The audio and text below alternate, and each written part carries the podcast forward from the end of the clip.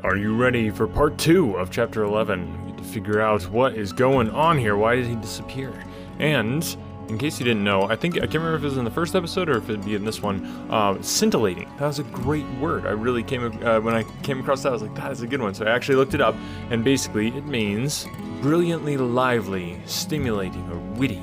I really like that word, scintillating. So see if you can squeeze that into your next conversation. Say scintillating. It's a great word. Anyway, thank you, uh, Arthur Conan Doyle, for introducing me to a new word. And I uh, hope you guys are enjoying it so far. Let me know. I love to hear your feedback. I uh, love to get support from the podcast uh, as well. Thank you so much for everyone who's sharing the podcast and just getting the word out there. It makes a huge difference. Uh, also, if you want to leave a review, I don't get notified of those, which is really annoying. Um, so if you do leave a review, please let me know. Shoot me an email, and I would love to give you shout out on the show. So now, without further ado, let's get into the second part of chapter 11 of The Return of Sherlock Holmes. Tell me, I asked, as we rattled up Gray's Inn Road, have you any suspicion yet as to the cause of the disappearance? I don't think that among all our cases I have known one where the motives are more obscure. Surely you don't really imagine that he may be kidnapped in order to give information about his wealthy uncle? I confess, my dear Watson, that that does not appeal to me as a very probable explanation. It struck me, however, as being the one which was most likely to interest that exceedingly unpleasant old person. It certainly did that. But what are your alternatives? I could mention several. You must admit that it is curious and suggestive that this incident should occur on the eve of this important match, and should involve the only man whose presence seems essential to the success of the side. It may, of course, be a coincidence, but it is interesting. Amateur sport is free from betting, but a good deal of outside betting goes on among the public, and it is possible that it might be worth someone's while to get at a player as the ruffians of the turf get at a racehorse. There is one explanation. A second very obvious one is that this young man really is the heir of a great property, however modest his means may at present be, and it is not impossible that a plot to hold him for ransom might be concocted. These theories take no account of the telegram, Quite true, Watson. The telegram still remains the only solid thing with which we have to deal, and we must not permit our attention to wander away from it. It is to gain light upon the purpose of this telegram that we are now upon our way to Cambridge. The path of our investigation is at present obscure, but I shall be very much surprised if before evening we have not cleared it up or made a considerable advance along it. It was already dark when we reached the old university city. Holmes took a cab from the station and ordered the man to drive to the house of Dr. Leslie Armstrong. A few minutes later, we had stopped at a large mansion in the busiest thoroughfare. We were shown in, and after a long wait were at last admitted into the consulting room, where we found the doctor seated behind his table. It argues the degree in which I had lost touch with my profession that the name of Leslie Armstrong was unknown to me. Now I am aware that he is not only one of the heads of the medical school of the university, but a thinker of European reputation in more than one branch of science. Yet, even without knowing his brilliant record, one could not fail to be impressed by a mere glance at the man, the square, massive face, the brooding eyes under the thatched brows, and the granite moulding of the inflexible jaw. A man of deep character, a man with an alert mind, grim, ascetic, self-contained, formidable. So I read Dr. Leslie Armstrong. He held my friend's card in his hand, and he looked up with no very pleased expression upon his dour features. I have heard your name, Mr. Sherlock Holmes, and I am aware of your profession, one of which I by no means approve. In that, Doctor, you will find yourself in agreement with every criminal in the country, said my friend quietly. So far as your efforts are directed towards the suppression of crime, sir, they must have the support of every reasonable member of the community, though I cannot doubt that the official machinery is amply sufficient for the purpose. Where your calling is more open to criticism is when you pry into the secrets of private individuals, when you rake up family matters which are better hidden, and when you incidentally waste the time of men who are more busy than yourself. At the present moment, for example, I should be writing a treatise instead of conversing with you. No doubt, Doctor, and yet the conversation may prove more important than the treatise. Incidentally, I may tell you that we are doing the reverse of what you very justly blame. and that we are endeavouring to prevent anything like public exposure of private matters which must necessarily follow when once the case is fairly in the hands of the official police. You may look upon me simply as an irregular pioneer who goes in front of the regular forces of the country. I've come to ask you about Mr. Godfrey Stanton. What about him? You know him, do you not? He is an intimate friend of mine. You are aware he has disappeared? Ah, indeed. There was no change of expression in the rugged features of the doctor. He left his hotel last night. He has not been heard of. No doubt he will return. Tomorrow is the varsity football match. I have no sympathies with these childish games. The young man's fate interests me deeply, since I know him and like him. The football match does not come within my horizon at all. I claim your sympathy, then, in my investigation of Mr. Stanton's fate. Do you know where he is? Certainly not. You have not seen him since yesterday? No, I have not. Was Mr. Stanton a healthy man? Absolutely. Did you ever know him ill? Never. Holmes popped a sheet of paper before the doctor's eyes. Then perhaps you will explain this receipt bill for thirteen guineas, paid by Mr. Godfrey Stanton last month to Dr. Leslie Armstrong of Cambridge. I picked it out from among the papers upon his desk. The doctor flushed with anger. I do not feel that there is any reason why I should render an explanation to you, Mr. Holmes. Holmes replaced the bill in his notebook. If you prefer a public examination, it must come sooner or later, said he. I have already told you that I can hush up that which others will be bound to publish, and you would really be wiser to take me into your complete confidence. I know nothing about it. Did you hear from Mr. Stanton in London? Certainly not. Dear me, dear me. The post office again. Holmes sighed wearily. A most urgent telegram was dispatched to you from London by Godfrey Stanton at 6.15 yesterday evening, a telegram which is undoubtedly associated with his disappearance, and yet you have not had it. It is most culpable. I shall certainly go down to the office here and register a complaint. Dr. Leslie Armstrong sprang up from behind his desk, and his dark face was crimson with fury. I shall trouble you to walk out of my house, sir, said he. You can tell your employer, Lord Mount James, that I do not wish to have anything to do either with him or with his agents. No, sir, not another word. He rang the bell furiously. John, show these gentlemen out. A pompous butler ushered us severely to the door, and we found ourselves in the street. Holmes burst out laughing. Dr. Leslie Armstrong is certainly a man of energy and character, said he. I have not seen a man who, if he turns his talents that way, was more calculated to fill the gap left by the illustrious Moriarty. And now, my poor Watson, here we are, stranded and friendless in this inhospitable town, which we cannot leave without abandoning our case. This little inn just opposite Armstrong's house is singularly adapted to our needs. If you would engage a front room and purchase the necessaries for the night, I may have time to make a few inquiries. These few inquiries proved, however, to be a more lengthy proceeding than Holmes had imagined, for he did not return to the inn until nearly nine o'clock. He was pale and dejected, stained with dust, and exhausted with hunger and fatigue.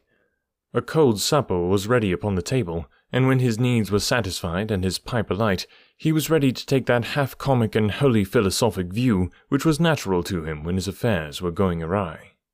The sound of carriage wheels caused him to rise and glance out of the window. A brougham and a pair of greys, under the glare of a gas lamp, stood before the doctor's door. It's been out three hours, said Holmes. Started at half past six, and here it is back again. That gives a radius of ten or twelve miles, and he does it once or sometimes twice a day. No unusual thing for a doctor in practice. But Armstrong is not really a doctor in practice. He is a lecturer and a consultant, but he does not care for general practice, which distracts him from his literary work. Why then does he make these long journeys, which must be exceedingly irksome to him, and who is it that he visits? His coachman, my dear Watson, can you doubt that it was to him that I first applied?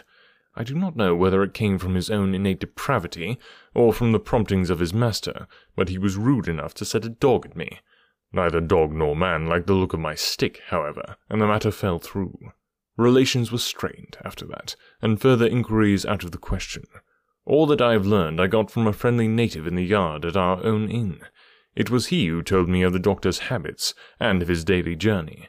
At that instant, to give point to his words, the carriage came round to the door. Could you not follow it? Excellent, Watson. You are scintillating this evening. The idea did cross my mind. There is, as you may have observed, a bicycle shop next to our inn. Into this I rushed, engaged a bicycle, and was able to get started before the carriage was quite out of sight. I rapidly overtook it, and then, keeping at a discreet distance of a hundred yards or so, I followed its light until we were clear of the town. We had got well out on the country road when a somewhat mortifying incident occurred. The carriage stopped, the doctor alighted, walked swiftly back to where I had also halted, and told me in an excellent sardonic fashion that he feared the road was narrow, and that he hoped his carriage did not impede the passage of my bicycle. Nothing could have been more admirable than his way of putting it. I at once rode past the carriage, and keeping to the main road, I went on for a few miles, and then halted in a convenient place to see if the carriage passed. There was no sign of it, however, and so it became evident that it had turned down one of the several side roads which I had observed. I rode back, but again saw nothing of the carriage, and now, as you perceive, it has returned after me. Of course, I had at the outset no particular reason to connect these journeys with the disappearance of Godfrey Stanton, and was only inclined to investigate them on the general grounds that everything which concerns Dr. Armstrong is at present of interest to us, but now that I find he keeps so keen a lookout upon anyone who may follow him on these excursions, the affair appears more important, and I shall not be satisfied until I have made the matter clear. We can follow him tomorrow. Can we? It is not so easy as you seem to think. You are not familiar with Cambridgeshire scenery, are you? It does not lend itself to concealment. All this country that I passed over tonight is as flat and clean as the palm of your hand, and the man we are following is no fool, as he very clearly showed tonight.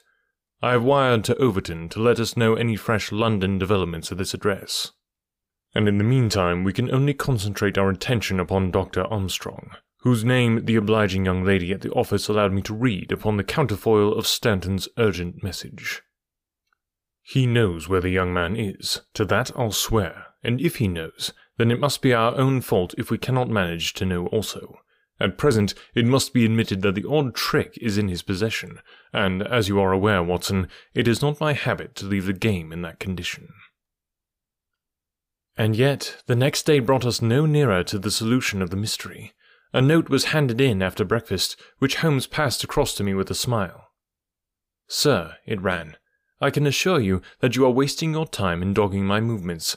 I have, as you discovered last night, a window at the back of my brougham, and if you desire a twenty mile ride which will lead you to the spot from which you started, you have only to follow me. Meanwhile, I can inform you that no spying upon me can in any way help Mr. Godfrey Stanton, and I am convinced that the best service you can do to that gentleman is to return at once to London and to report to your employer that you are unable to trace him. Your time in Cambridge will certainly be wasted. Yours faithfully, Leslie Armstrong. An outspoken, honest antagonist is the doctor, said Holmes. Well, well, he excites my curiosity, and I must really know before I leave him. His carriage is at his door now, said I. There he is stepping into it.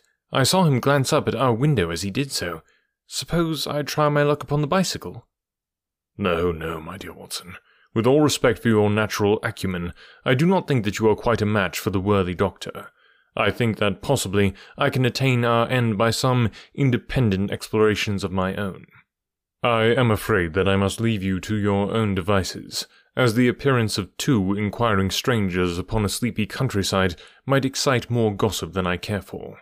No doubt you will find some sights to amuse you in this venerable city, and I hope to bring back a more favourable report to you before evening. Once more, however, my friend was destined to be disappointed. He came back at night weary and unsuccessful. I have had a blank day, Watson. Having got the doctor's general direction, I spent the day in visiting all the villages upon that side of Cambridge and comparing notes with publicans and other local news agencies. I have covered some ground.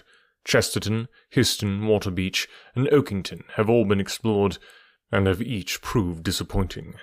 The daily appearance of a brougham and pair could hardly have been overlooked in such sleepy hollows. The doctor has scored once more. Is there a telegram for me? Yes, I opened it. Here it is.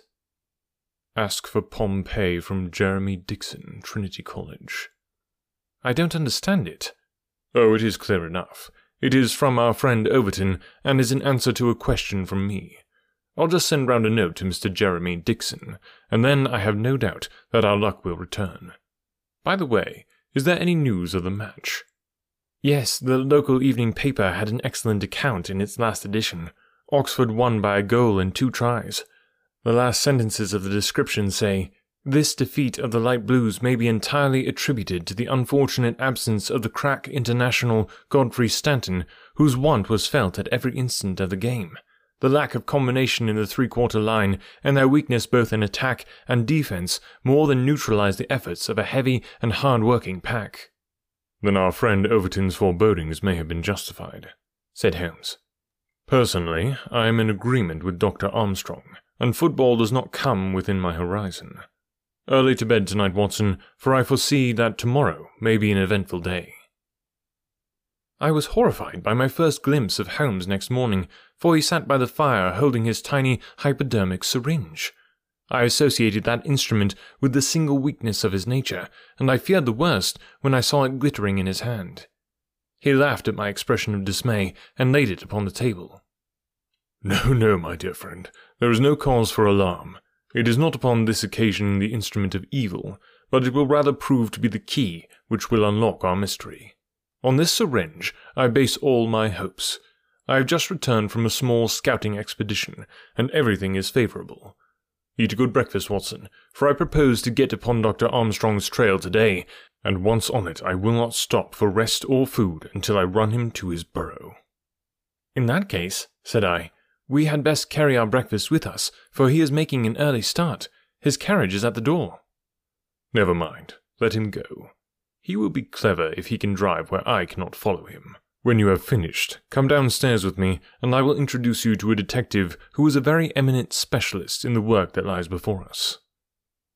When we descended, I followed Holmes into the stable yard, where he opened the door of a loose box and let out a squat, lop-eared, white and tan dog, something between a beagle and a foxhound. Let me introduce you to Pompey, said he. Pompey is the pride of the local draghounds, no very great flyer, as his build will show, but a staunch hound on a scent. Well, Pompey, you may not be fast, but I expect you will be too fast for a couple of middle-aged London gentlemen, so I will take the liberty of fastening this leather leash to your collar. Now, boy, come along and show what you can do. He led him across to the doctor's door. The dog sniffed round for an instant, then, with a shrill whine of excitement, started off down the street, tugging at his leash in his efforts to go faster. In half an hour, we were clear of the town and hastening down a country road. What have you done, Holmes? I asked. A threadbare and venerable device, but useful upon occasion. I walked into the doctor's yard this morning and shot my syringe full of aniseed over the hind wheel. A draghound will follow aniseed from here to John O'Groats, and our friend Armstrong would have to drive through the Cam before he would shake Pompey off his trail. Oh, the cunning rascal. This is how he gave me the slip the other night. The dog had suddenly turned out of the main road into a grass grown lane. Half a mile further, this opened into another broad road, and the trail turned hard to the right in the direction of the town, which we had just quitted. The road took a sweep to the south of the town and continued in the opposite direction to that in which we started. This detour has been entirely for our benefit, then, said Holmes. No wonder that my inquiries among those villagers led to nothing. The doctor has certainly played the game for all it is worth, and one would like to know the reason for such elaborate deception. This should be the village of Trumpington to the right of us. And by Jove, here is the brougham coming round the corner. Quick, Watson, quick, or we are done. He sprang through a gate into a field, dragging the reluctant Pompey after him. We had hardly got under the shelter of the hedge when the carriage rattled past. I caught a glimpse of Dr. Armstrong within, his shoulders bowed, his head sunk on his hands, the very image of distress. I could tell by my companion's graver face that he also had seen. I fear that there is some dark ending to our quest, said he. It cannot be long before we know it. Come, Pompey. Ah, it is the cottage in the field. There could be no doubt that we had reached the end of our journey. Pompey ran about and whined eagerly outside the gate, where the marks of the brougham's wheels were still to be seen. A footpath led across to the lonely cottage. Holmes tied the dog to the hedge, and we hastened onward. My friend knocked at the little rustic door, and knocked again without response. And yet the cottage was not deserted, for a low sound came to our ears, a kind of drone of misery and despair which was indescribably melancholy. Holmes paused irresolute, and then he glanced back at the road which we had just traversed. A brougham was coming down it, and there could be no mistaking those grey horses. By Jove, the doctor is coming back, cried Holmes. That settles it. We are bound to see what it means before he comes. He opened the door, and we stepped into the hall. The droning sound swelled louder upon our ears until it became one long, deep wail of distress. It came from upstairs. Holmes darted up, and I followed him. We pushed open a half closed door, and we both stood appalled at the sight before us. A woman, young and beautiful, was lying dead upon the bed. Her calm, pale face, with dim, wide open blue eyes, looked upward from amid a great tangle of golden hair. At the foot of the bed, half sitting, half kneeling, his face buried in the clothes, was a young man whose frame was racked by his sobs. So absorbed was he by his bitter grief that he never looked up until Holmes's hand was on his shoulder. Are you Mr. Godfrey Stanton? Yes, yes, I am. But you are too late. She is dead. The man was so dazed that he could not be made to understand that we were anything but doctors who had been sent to his assistance. Holmes was endeavouring to utter a few words of consolation and to explain the alarm which had been caused to his friends by his sudden disappearance when there was a step upon the stairs and there was the heavy, stern, questioning face of Dr. Armstrong at the door.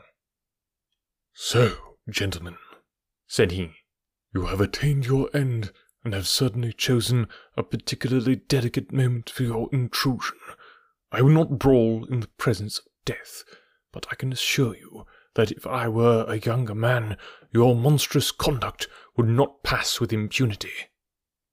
Excuse me, Dr. Armstrong, I think we are a little at cross purposes, said my friend with dignity.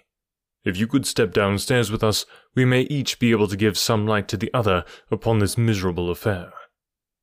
A minute later, the grim doctor and ourselves were in the sitting room below. Well, sir, said he, I wish you to understand, in the first place, that I am not employed by Lord Mount James, and that my sympathies in this matter are entirely against that nobleman. When a man is lost, it is my duty to ascertain his fate, but having done so, the matter ends, so far as I am concerned, and so long as there is nothing criminal, I am much more anxious to hush up private scandals than to give them publicity. If, as I imagine, there is no breach of the law in this matter, you can absolutely depend upon my discretion and my cooperation in keeping the facts out of the papers. Dr. Armstrong took a quick step forward and wrung Holmes by the hand. You are a good fellow, said he. I had misjudged you. I thank heaven that my compunction at leaving poor Stanton all alone in this plight caused me to turn my carriage back and so to make your acquaintance. Knowing as much as you do, the situation is very easily explained. A year ago, Godfrey Stanton lodged in London for a time, and became passionately attached to his landlady's daughter, whom he married. She was as good as she was beautiful, and as intelligent as she was good. No man need be ashamed of such a wife. But Godfrey was the heir to this crabbed old nobleman, and it was quite certain that the news of his marriage would have been the end of his inheritance. I knew the lad well, and I loved him for his many excellent qualities. I did all I could to help him to keep things straight. We did our very best to keep the thing from everyone, for when once a whisper gets about, it is not long before everyone has heard it. Thanks to this lonely cottage and his own discretion, Godfrey has, up to now, succeeded. Their secret was known to no one save to me and one excellent servant, who has at present gone for assistance to Trumpington. But at last there came a terrible blow in the shape of a dangerous illness to his wife. It was consumption of the most virulent kind. The poor boy was half crazed with grief, and yet he had to go to London to play this match, for he could not get out of it without explanations which would expose his secret. I tried to cheer him up by wire, and he sent me one in reply, imploring me to do all I could. This was the telegram which you appear in some inexplicable way to have seen. I did not tell him how urgent the danger was, for I knew that he could do no good here, but I sent the truth to the girl's father, and he very injudiciously communicated it to Godfrey. The result was that he came straight away in a state bordering on frenzy, and has remained in the same state kneeling at the end of her bed until this morning death put an end to her sufferings. That is all, Mr. Holmes, and I am sure that I can rely upon your discretion and that of your friend. Holmes grasped the doctor's hand. Come, Watson, said he, and we passed from that house of grief into the pale sunlight of the winter day. Another great chapter from this book. Only two more to go. So hit me up. Let me know what you would like to hear next on the podcast. I definitely love to hear from you. Thank you so much for listening, guys. Thank you for sharing the podcast. Uh, just means so much to me to see it uh, growing and uh, new people coming on board. So, uh, yeah, tell somebody that you know about the podcast. If you do want to support the podcast in a more tangible way, then you can always go to anotherworldaudiobooks.com. You can sign up to become a patron, uh, which is huge. You can uh, buy merchandise from the merchandise store. All those are hand drawn illustrations by yours truly. So go check those out. Um, even if you don't buy one, I would just love to hear your feedback on what you like and what you don't like. I, would love to put out some more of those. So hit me up, anotherworldaudiobooks at gmail.com. Thanks guys for listening, and we'll catch you next week.